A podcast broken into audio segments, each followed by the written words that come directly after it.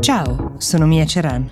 È sabato 19 novembre 2022 e questo è The Essential, il podcast di Will che ogni giorno racconta per voi l'attualità dall'Italia e dal mondo in 5 minuti.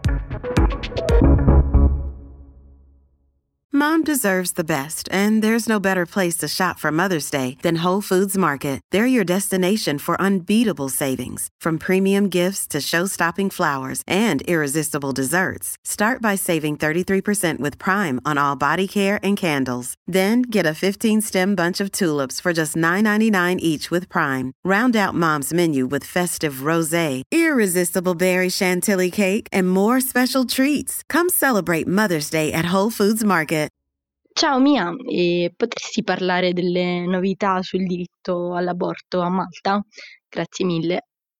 Abbiamo toccato questo tema qualche mese fa, forse lo ricorderete, tra tutti i paesi dell'Unione Europea, Malta è tra quelli con una legislazione più rigida in materia di diritto all'aborto, anzi forse è scorretto persino parlare di diritto all'aborto dal momento che l'interruzione volontaria di gravidanza attualmente è vietata in ogni circostanza, anche in caso di malformazioni fetali, di stupro, incesto o di pericolo di vita per la donna.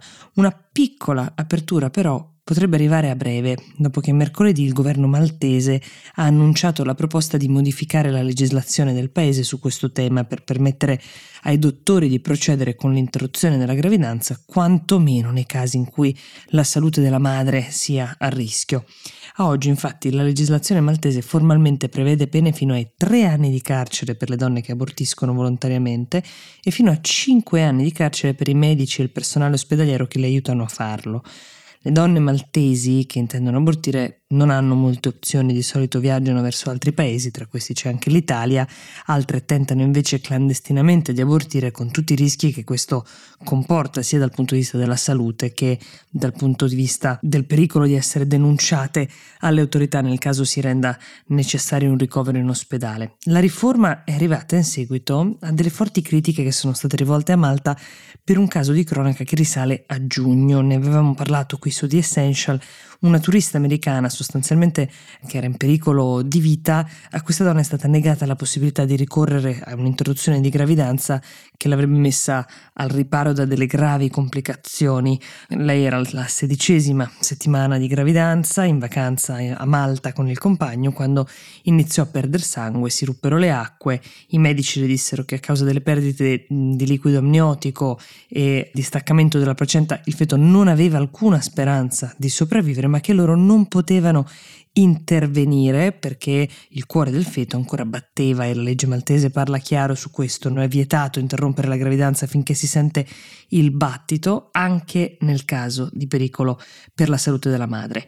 Questo però ovviamente esponeva la donna al rischio di infezione letale e di una grave emorragia che avrebbe potuto ucciderla, quindi dopo alcuni giorni la donna, anche assistita da una squadra di avvocati, era riuscita a raggiungere la Spagna dove i medici avevano messo a termine questa gravidanza. Il caso fu molto discusso sia negli Stati Uniti che in Europa e di fatto accese un faro sul fatto che appunto ci fosse um, una totale assenza di legge a tutela del diritto di una donna ad abortire anche in questi casi a Malta. Proprio sull'onda di questo caso il governo ha deciso di introdurre l'emendamento che è stato presentato mercoledì scorso che consente l'interruzione di gravidanza in caso di rischio per la vita della madre. Alcuni cittadini sostengono che non sia abbastanza, ma anche ancora il diritto di poterlo fare in caso di stupro incesto, di malformazioni fetali, però Malta è di fatto un paese ancora fortemente cattolico anche nell'opinione comune, infatti un recente sondaggio ha uh, indicato che il 62% delle persone è completamente contrario all'aborto. La seconda domanda ci arriva da Giulia Rizzotti, ci chiede di parlare di quell'esplosione che c'è stata a Istanbul la scorsa domenica in cui hanno perso la vita sei persone, ne sono rimaste ferite un'ottantina. Allora, questo attentato è avvenuto nel pomeriggio di domenica 13 novembre in una strada pedonalizzata molto frequentata nel centro di Istanbul, piena di ristoranti, di negozi, di turisti e le immagini che l'agenzia Reuters ha diffuso mostrano proprio il momento dell'attacco preciso alle 16.13 ore locali e si vedono persone impaurite scappare, cercare riparo nei negozi vicini mentre il fumo e le fiamme causate dall'esplosione si alzano in lontananza in prossimità del, del, luogo dove è avvenuta. Subito dopo l'attacco, il presidente turco Erdogan ha puntato il dito immediatamente contro il PKK, il partito dei lavoratori del Kurdistan che da decenni si batte, lo ricordiamo, per l'autogoverno dei curdi nel sud-est della Turchia contro l'YPG, che è una milizia formata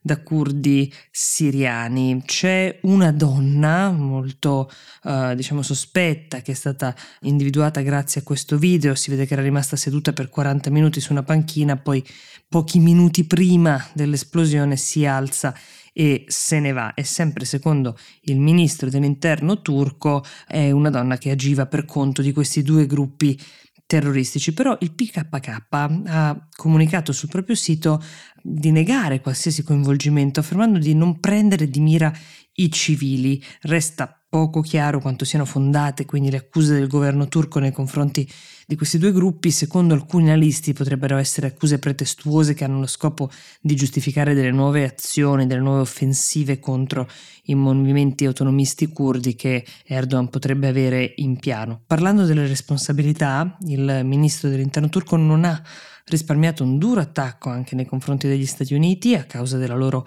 alleanza militare con i curdi siriani dell'YPG che la Turchia considera di fatto i mandanti dell'attentato. Gli statunitensi e le milizie curdo-siriane, lo ricordiamo, furono alleati nella lotta contro lo Stato islamico. Finora però ufficialmente nessuna organizzazione ha rivendicato questo attentato. The Essential per oggi si ferma qui, io vi auguro un buon fine settimana e vi do appuntamento a lunedì.